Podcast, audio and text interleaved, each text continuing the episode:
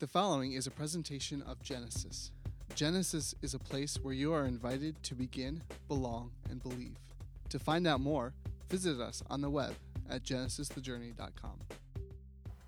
Well, tonight's a, a pretty exciting evening on many fronts. Uh, I love when uh, we start uh, a brand new series, and that uh, is exactly what uh, we're doing tonight. Uh, we did kind of a prequel, if that's possible, in sermon series. Um, and last week we looked and asked, a, I think, a pretty challenging question. I hope you will um, wrestle with how you answer this question of what does it mean to live a compelling life? And uh, don't necessarily concern yourself with a definition, but confront yourself with the reality of, am I living a compelling life?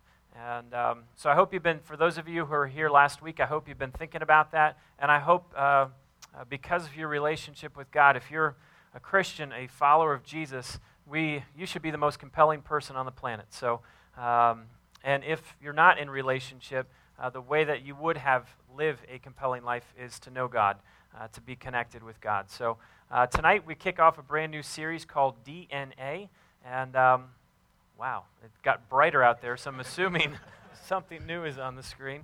Um, and uh, this is my friend uh, John Wetstein. Let him know you love him.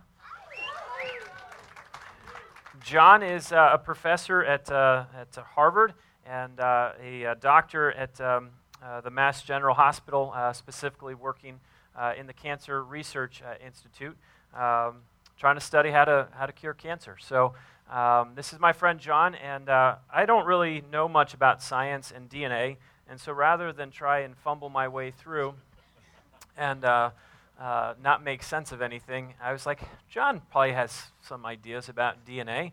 Uh, so I wanted uh, John to come and uh, just share with us uh, a little bit, certainly about DNA, and uh, to kind of set up where we're going, not only tonight, but in the next few weeks. So, John, DNA stands for what? and pronounce it correctly. Okay. So, as you can see on the screen, it stands for deoxyribonucleic acid. Okay. All right. I won't even try to pronounce it. Um, what does DNA uh, specifically do? I mean, a lot of us are probably thinking DNA is a very complicated uh, thing, and so is it really as complicated as it is, or is it more simple? So, what does essentially DNA do? So, my goal is to basically um, is to is to demystify what DNA is for you. Uh, DNA actually um, is a, a composition of several different sugars. Um, the next slide, you can see I kind of have a little sugar jar there for you. DNA basically is composed of four different kinds of sugar. Um, it's very simple. There's four. And those four simple sugars, their arrangements together what dictate every form of life that exists on, on this planet. And so what they do is they match together. So what you can see is you have an A or a T. Those are two different types of sugars. They match together. They're a perfect match. If you have a G or a C, they match perfectly together. And it's that combination which we'll use over and over in different combinations. Those four sugars, it's very simple, it's just four. They're tied together with a phosphate ribbon, and that structure that you see, um, and you always see this in all the pictures and everything, came from the following image, which you can see. When they first identified it, uh, many years ago, which actually won the Nobel Prize. You can see it looks like a, an X in the middle with a circle. The circle is the ribbon that runs around the outer surface, and what you can see in the middle are basically the, the, those sugars hooking the whole thing together. And in the bottom corner, you actually see a crystal of that, and it's how it's shown. So basically, the building blocks of life, these whole building blocks which make up all the DNA that is found in every organism, from bacteria to a hippo to an elephant to you or I comes from four sugars that are arranged in different combinations. Um, I'm sure you've heard of this definition because I have, so if I have, you must have. Um, DNA is, uh, it's been tagged, labeled uh, the blueprint uh, for life, for living. Is that true? And if so, why or how so? So, uh, in the next slide, basically, you now know that there's combinations of four sugars that make up life. These four sugars will make this long strand of DNA. So if I took one cell from your body and I took all the DNA and unraveled it, I could run it from Earth to the sun four times. So that's a lot of material that's compacted into something you cannot see. And how that happens is all the DNA is wrapped into this thing called a chromosome, which looks like an X. And in every human being sitting in this room, walking around on the planet, they have 23 pairs of these things. And it makes a very nice bundle. Okay, it's a very precious bundle, much like a little baby is a wonderful bundle. And so they're all in every single cell. And it's that environment with those four combinations of sugars that dictate skin, heart, lungs, hair, the whole nine yards. And so if you look in the next picture, you actually get to see them because you can actually see them when you take a cell and open it up. You can actually see them, and this is just like a just a regular mic, you know, microscope picture. So you see all the chromosomes on the left, and on the right is actually a structure where they could crystallize it. They could actually show it and see it. So in that chromosome environment, where all those four simple sugars that are mixed up, you have genes. So, what you can see in the next picture is if you take all that DNA out, you have a combination. And it's just combinations of those four different sugars, which in this picture you can see are C, G's, A's, and T's. Somehow the cell has the ability to see it. So, what it does then is it transcribes. So, the picture above, you see that piece that's kind of coming off the DNA that's open. It transcribes it, it makes a note. Hmm. That note is then sent somewhere else in the cell. And then when it's translated, it's turned into the building blocks or the proteins which make up everything. So that simple DNA has the ability to read the DNA and produce these transcribed notes, which are then translated into fig- functional outcome. So the next picture is to kind of illustrate this. If you just look at this, there are four simple letters J E S U. Okay? You look at that and you can't decipher it. However, if you had the ability to read it, you, what you would end up seeing is that there's actually the most important gene of life. Next slide. And it pops right out. So, this is exactly how it works. There are four simple sugars in combination in the right order dictate consequence.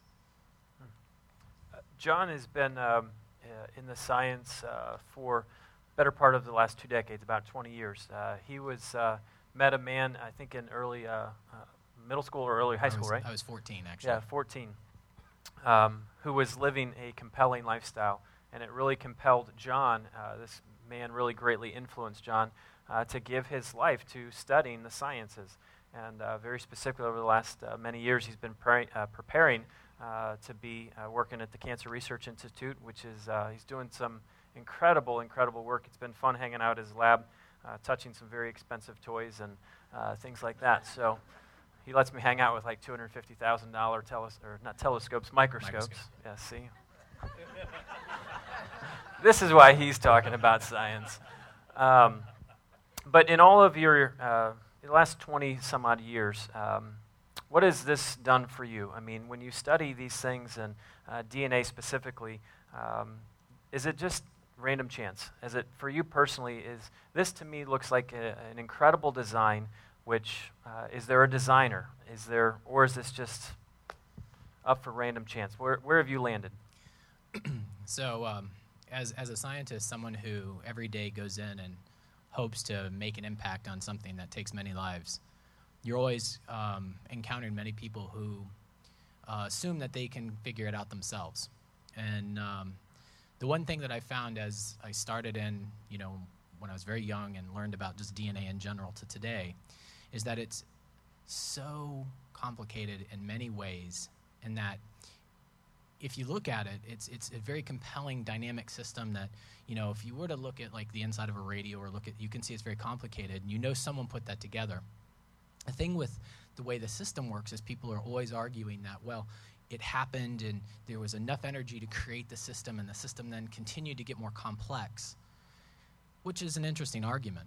Um, but one thing I would like to point out is in our alphabet, we have how many letters to spell a few words? How many little letters do we use to say Jack ran up the hill? I mean, many. But there are four simple sugars that are put together to make the whole thing happen. Now I'm going to tell you the part that I think, for me as a scientist, and also someone that has tried to look at it from a perspective of when people come to me who don't believe and say, well, science explains everything. The one thing you have to realize is they've tried very hard to create, you know, the quote bang, this chemical environment that would produce every molecule So let me just put it this way they can do it. They can make proteins, amino acids, things like this, but there's something very fundamental missing. It's the thing that's found in everything from bacteria to plants to us. It's those nucleic acids. They cannot be made under duress or for a big, strong, cataclysmic event. So, what does that tell me? That tells me that these simple four sugars, which are found in every living creature on this planet, that in different combinations and different routes, they had to been their logic, they were written. And so for me, I've fallen on the side that yes, God created it all. He wrote a language, a language that, as scientists, if we really realize that a creator did write the language, he's giving us the ability to transcribe it, much like how the Bible was done. He's given us the ability to translate that and help those around us and make them healthier. So, from my perspective, God wrote it all. That's cool. Thanks, John. Um, John's going to be, you can actually, um, yeah, can give it up. One of the things that we're going to be doing over the next uh, few weeks uh, as we walk through this series called DNA, I'm going to invite John to come back up uh, periodically. Uh, tonight, he gave you just a picture of what uh, DNA and gave you a picture of what of healthy, pure, in its purest form, DNA actually looks like. And uh, a few weeks uh, from now, when we uh, talk about sin, uh, John's going to come back and actually talk about uh, what an unhealthy uh, DNA cell would look like and the impact that it has on the organism or us. and a few weeks after that, we're going to be doing a message called Tribal and talking about the importance of community and when they're not in community together, what happens then. So, um, so John's going to be coming back over the next few weeks, and if you have questions, um, talk to him. Don't ask me any questions about science. I'll just say, talk to John. Um, hey, let me uh, pray, and uh, we're going to take a look at uh, uh, some scripture tonight. Father, you are, um, you are amazing, and uh, what a designer uh, you are. And Father, we just give thanks that there is intentionality in how you created us, how you fashioned us, how you formed us, that there is purpose. and because of that, they, we can have significance and value and dignity and worth. So, Father, I thank you that uh, Scripture says every single person in here has been fearfully and wonderfully made. With great uh, care, uh, you created uh, humanity. And we just give you thanks for that. Uh, Father, tonight, as we ask uh, some important questions about who are we, Father, I pray that through your Scriptures tonight you would speak. we believe, God, that Scripture is living, it is active, and can speak to the heart and soul of every man and of every woman. So, Father, I pray that you would speak wherever we are. If we uh, know you in a personal way or still asking that question of who you are, would you speak? Would you reveal? Uh, so that we would leave this place different. We pray that in Jesus' name. Amen. Pretty important question um, to put out here for you is uh, what does it ultimately mean to be human? What does it mean uh, for you and I uh, to be human? Our humanity what does that mean? How would we define and describe what it means uh, to be human? Uh, as I just asked John a few minutes ago, are we really just the result of some chemical reactions and a, a biological process? Uh, or is there intentionality? Uh, is there a design which ultimately would point to a designer or a creator? Um, if there's not uh, a designer, if there is not a creator, uh, to who you and I are. Um, we're just objects, we're accidents, we're objects of random chance. And if we are objects of just, we're accidents we're objects of random chance, uh, where's, where would our meaning come from? Where would our significance come from? Where would our value? What purpose would we have? I've often heard parents, um, as I have kids now, and talking to other parents, and you know, asking about their family, and sometimes there's a big gap, like a kid might be 10 and then there's one who's 2. And uh, they're like, oh, he was an accident. And I was like, huh, really? He's, you call him that? And um, I mean, you're setting him up for like years of counseling and therapy he's going to need. Um, and they're like, well, I mean, he was a surprise. And uh, imagine growing up as that kid knowing that his parents did not intend on him, his parents did not plan him. He was at best an accident. Uh, that would be hard uh, for um, a child to hear. Maybe you heard that. If you did, give me your parents' phone number and I'll have a conversation with them. But if there is no design, I, I just don't understand how we could ever answer the question what does it ultimately mean to be human? Where does significance, value, worth, dignity, and purpose, and meaning and value, where do these things come from? Well, I believe, and that's why I asked John this question, that our DNA, uh, who we are, points to uh, a designer, a creator, that we've been created with intentionality. But to be truly human is not found necessarily in our cells, is not found in our DNA. Ultimately, uh, to be human is found in two words, imago Dei, which means image of God. So to, to be human, you have to understand one thing, the imago Dei. And if you have a Bible, go ahead and flip uh, open to Genesis uh, chapter 1, uh, the very first uh, chapter uh, of the Bible. And uh, I think I mentioned this before. If you do not have uh, a Bible, we'd love to give uh, these Bibles away to you uh, as a gift. Um, and they're in the back, so feel free to take one, even now if you need one. Uh, Genesis chapter 1 uh, really answers this question for us of what does it mean to be human? And I'm answering the question right now, and what it means to be human is, is found in Imago Dei, the image of God. for five days, God has been pretty busy creating. And then on uh, day six, uh, on Friday, just in time for the weekend, uh, humanity uh, is about to come on the scene. And if you look at uh, verse 26, it says this Genesis 1, verse 26. Then God said, Let us make man in our image, in our likeness, and let them rule over the fish of the sea and the birds of the air, over the livestock, over the earth, and over all the creatures, creatures that move along the ground. And then verse 27 so God created man in his own image. In the image of God, he created him. Male and female, he created them. What does it mean to be human? Imago Dei, the image of God. The first two things that humanity learns about ourselves is firstly, that we have a creator, that there is someone who created us. And this answers the origins question of if we don't know where we've come from, we're going to have a hard time uh, discovering where we're going, ultimately, what we're doing. But the first thing that humanity learns about itself, themselves, ourselves, is that we have a creator. We have an, or, an answer to the origins question of where do I come from?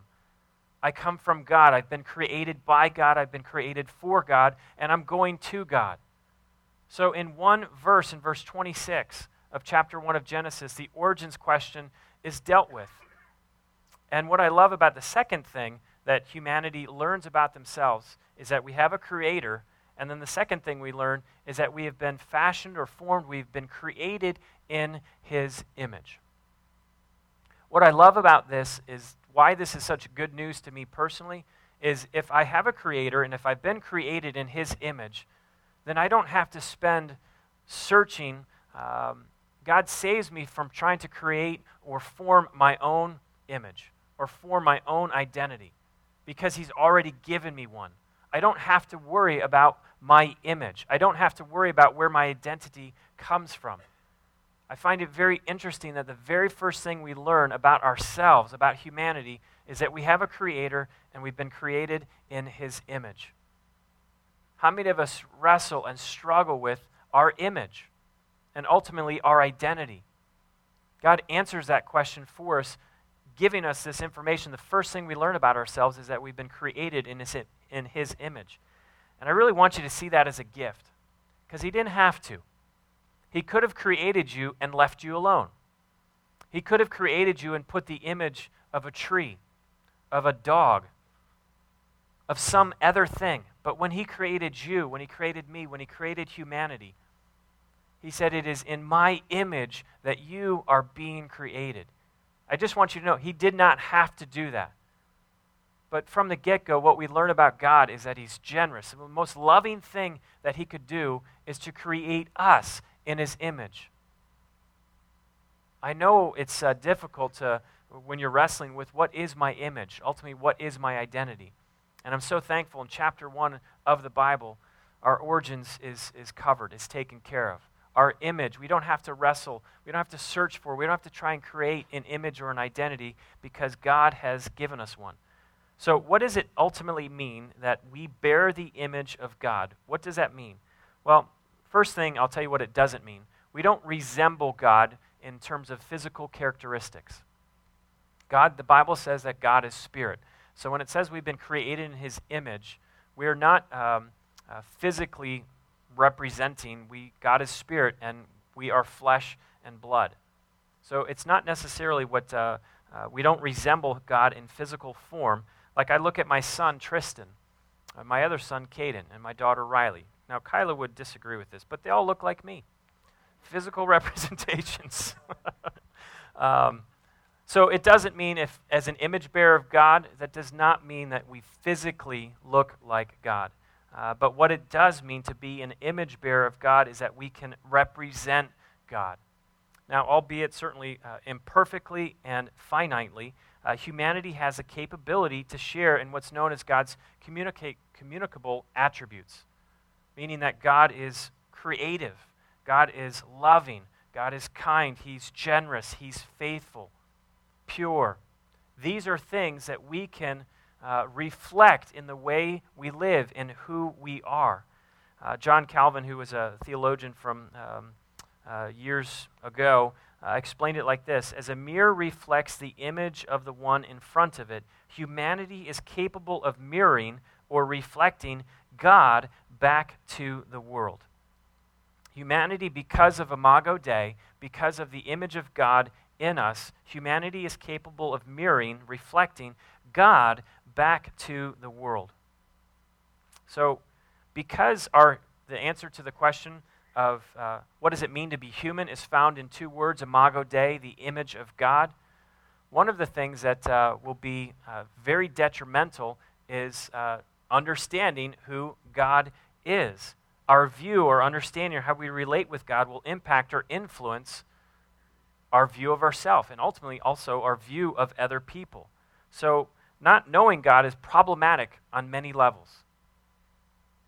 Your view of God will ultimately have an impact, influence on your view of yourself and your view of other people.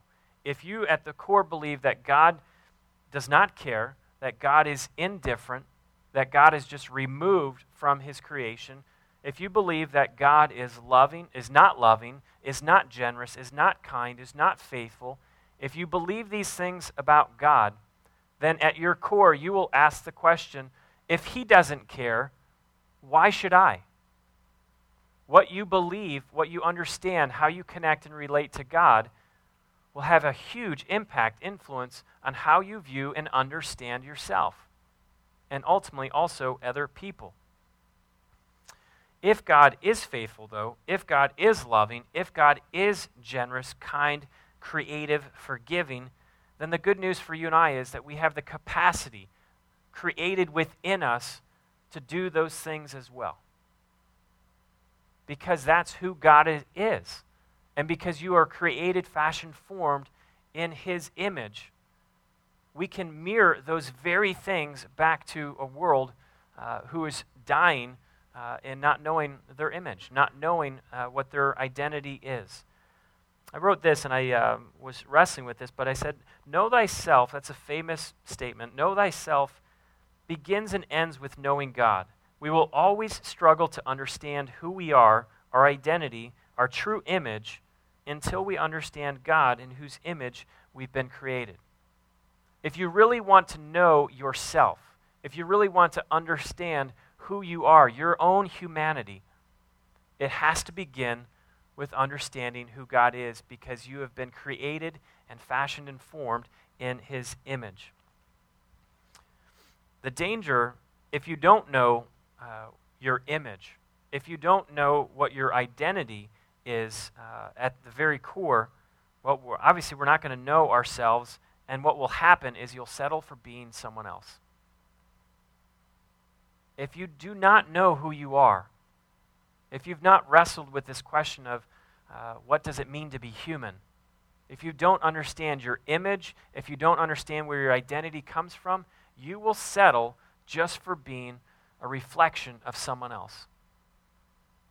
And God did not create you in His image so that you would just image someone else, that you would reflect someone else. And that's what many people settle for. They are so disgusted by themselves that it's just easier to be someone else. It might be easier, but it's a shallow existence. It's a very shallow existence when you are just settling to look like and be like someone else. Please wrestle with this question What does it mean for you personally to be human? And the answer is found in Imago Dei, that we have been created with God's image. So, to live to the very fullest potential of your own humanity, you must know God in whose image you have been fashioned and formed. So, if Imago Dei, image of God, answers the question of uh, our humanity, uh, our image, then as practically as I can, uh, how do I live? What does that mean? What does it mean for me that I am an image bearer of God? And I've already said this, but you got to know God if you really want to know who you are, you have to know the God in whose, the in whose image you have been created. And if you want to know what God is like, if you want to know what God's heart is, his character, his personality, the good news is we don't have to look beyond the person of Jesus Christ. If you really want to know what God looks like, then we look to Jesus. Here's a few verses from uh, the New Testament. It says this. This is Colossians 2, verse 9. For in Christ all the fullness of the deity lives in bodily form. In Christ, the fullness of God lived in bodily form. Colossians 1, verse 15. He is the image of the invisible God. Hebrews 1, verse 3 says this The Son is the radiance of God's glory in the exact representation of his being. If you want to know what God is like, you look to the person of Jesus. If you want to know what God cares about, look at what Jesus cared about. If you want to know how does God feel about you, how does God feel about humanity, Jesus answers that question in the life he lived, in the death that he died and in his resurrection. If you want to know does God care about you, does God care about humanity, we don't have to look any further than the person of Jesus Christ. How can I connect? How can I relate? Be in relationship with the God whose in image I have been formed? And the answer again is Jesus. There's only one way that we can know the God in whose image we have been created, and it's the person of Jesus. So to be fully human is to reflect God in whose image we've been created. To be fully human, to be fully alive, fully awakened, living up to your God given potential, you have to know the God in whose image you have been created. And the Imago Dei in us provides us with what that means. If God is faithful, which He is, that means you and I have the capacity to be faithful as well. Why? Because God is faithful. If God is generous, then you and I have the capacity to be generous. If God is kind, if He is forgiving. So, any moment in your day where you are being creative, where you're being merciful, where you're being generous, forgiving, loving, compassionate, you are living uh, out the Imago Dei in your life. Any moment you are creating, you are a reflection of His image because He is creative. Any moment you love, forgive, you are reflecting what you know in the God whose image you have been created. Now, conversely, the, the opposite of that anytime that you are being selfish, self centered, greedy, spiteful, angry, bitter, hateful, not generous, not kind, unforgiving, you are marring the image of God in your life. And you're actually not representing God, you're actually mirroring God's enemy known as Satan. So, any of those moments in your day where hurtful words are flying out. You're not being generous, and the list goes on. You're not reflecting the God in whose image you've been created. So to be fully human is to know the God in whose image that you have been created. It's, um, it's been said, and I have no idea who said this, but it's been said that image is everything. And you might not like that, but the reality, it's true. Image is everything. I want you to hear it again. Image is everything. It's just a question of which image you're living out. Imago Dei answers the question of our own humanity. So, image is everything. It's just a question of which image are you chasing? Which image are you trying to reflect? In the, um, as I was driving over here tonight with Kyla, I was going to have Kyla uh, uh, share uh, as well, uh, and we decided to uh, do a bit of an audible on. We're going to break this message up into uh, two separate parts. but next week, Kyla is going to come back and share with us um, some thoughts, some very important questions of uh, if I am an image bearer of God, uh, two very important questions. How ultimately should I view myself? And how should I view and treat other people? And so next week, uh, I would invite you to come back, bring your friends with you. Uh, we're going to get into answering those two questions.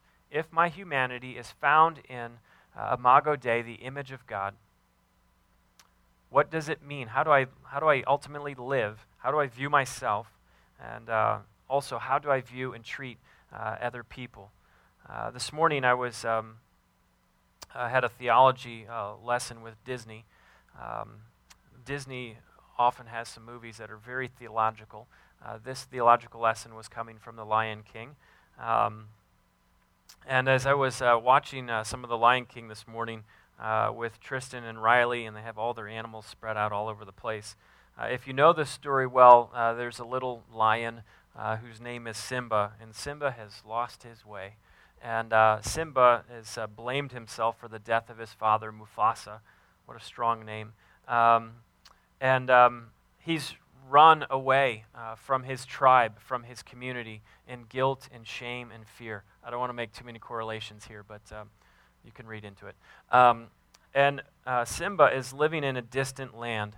And uh, there's a little, uh, I don't know if he's an ape or an orangutan or some monkey looking. Okay, he's a baboon. A baboon comes looking for Simba. And uh, this baboon, baboon engages uh, uh, Simba in a very deep, meaningful theological conversation. And um, he asks Simba a question of, Do you even know who you are? And Simba stops and, in his little lion way, shakes his head, and uh, he doesn't know who he is. And uh, the little baboon guy says, I know who you are. Let me show you. And so he takes him down to the, uh, some river, some lake, and uh, he said, Look in the water. And uh, so Simba looks in the water, and he kind of shakes his head, and he said, That's just a reflection of me. And the little baboon continues his theological lesson. And he says, Look again. And then all of a sudden, the image that he sees reflecting back in the water is Mufasa, his, his father. And the, uh, uh, the look on Simba's face was just one of, uh, This is my father in whose image I was created, fashioned, and formed. And then I don't know how this one worked, but his father started talking to him from the water. This is when it gets a little shaky. But um, Mufasa's voice uh, speaks, and he says this You have forgotten me, and therefore you have forgotten who you are. You have forgotten me, and therefore you have forgotten who you are. He couldn't answer the question of, Who are you? Who am I? Because he had forgotten his father in whose image that he had been created, fashioned, and formed. And then he said something very powerful uh, to his son. He said, You are more than what you have become. Little Simba was living in a distant land, settling for something far less than he was created to be. And I wonder how many of us are just settling for something so far less than what we have created, uh, what God has created for us. You have forgotten me and therefore forgotten who you are. You are settling uh, for something far less. You were created for something so much greater. And then he just says this word, and then he kind of fades off into the distance, and thus ends the theological Disney lesson. He says, Remember. Remember. Remember who I am. That you would remember ultimately who you are. If you are here tonight and you are in relationship uh, with the person of Jesus, the good news for you is that you have been redeemed, meaning you are in right relationship with God because of what Jesus has done. But Jesus has begun to restore the image of God in your life. A great verse I wanted to read from the book of uh, Ephesians says this, chapter 4, verse 22. You were taught with regard to your former way of life to put off your old self, which is being corrupted by its deceitful desires to be made new in the attitude of your minds, and to put on the new self, created to be like God in true righteousness and holiness. You were taught with regard to your former way of life to put off your old self. And because of Christ, we have been able to put on a new self, that we've been redeemed, and Jesus is restoring the image of God in our life. So if you know Jesus, the image of God is being restored. And I said before, those moments when you're being generous, kind, caring, compassionate, loving, merciful, forgiving, you are reflecting back to a world who God is because you've been fashioned in his image. Jesus is enabling us to do that.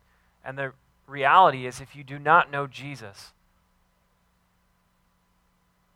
the image of God in you is completely marred, not lost. But when you come to know Jesus, the image of God is being restored each and every day. So I finished just with that question Do you know who you are?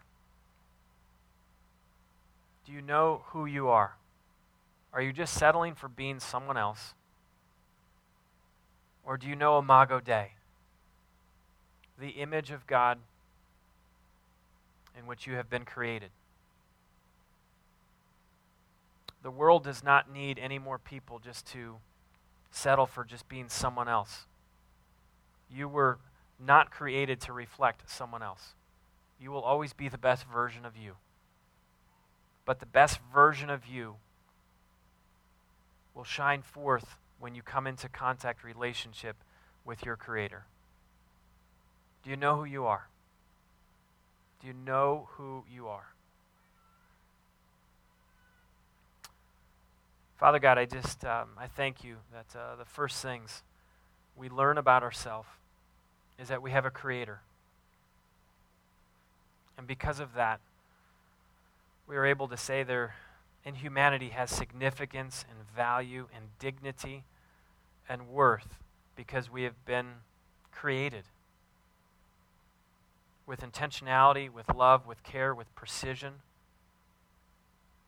And God, I thank you that the second thing we learn about ourselves is Imago Dei, that we have been created in your image. What a gift you have given each of us, a gift you have given humanity. You did not have to create us in your image, but you chose to.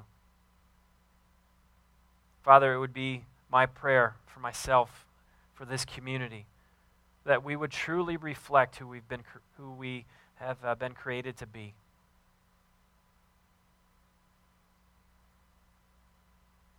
God, that we would reflect to a world who is in desperate need to know who you are, that they would see a reflection of you in us.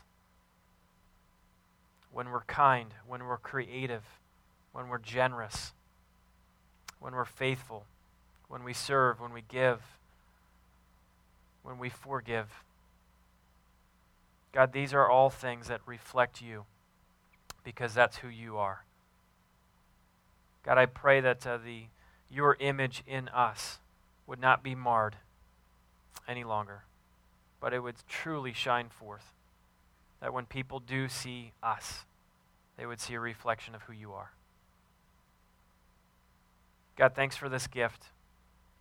Thanks for the gift of life that you've created us, and thank you for the gift that we do not have to search or try to create another image because we have an image and it's yours. Father, if there's uh, anyone here tonight that is uh, struggling with image, with their identity, with their value, their worth, their significance, their purpose, God, might they know tonight that all of those questions are answered in Imago Dei. We have a creator and we've been created in your image. And we can know you because of Jesus. Genesis is a ministry of Hope Christian Church.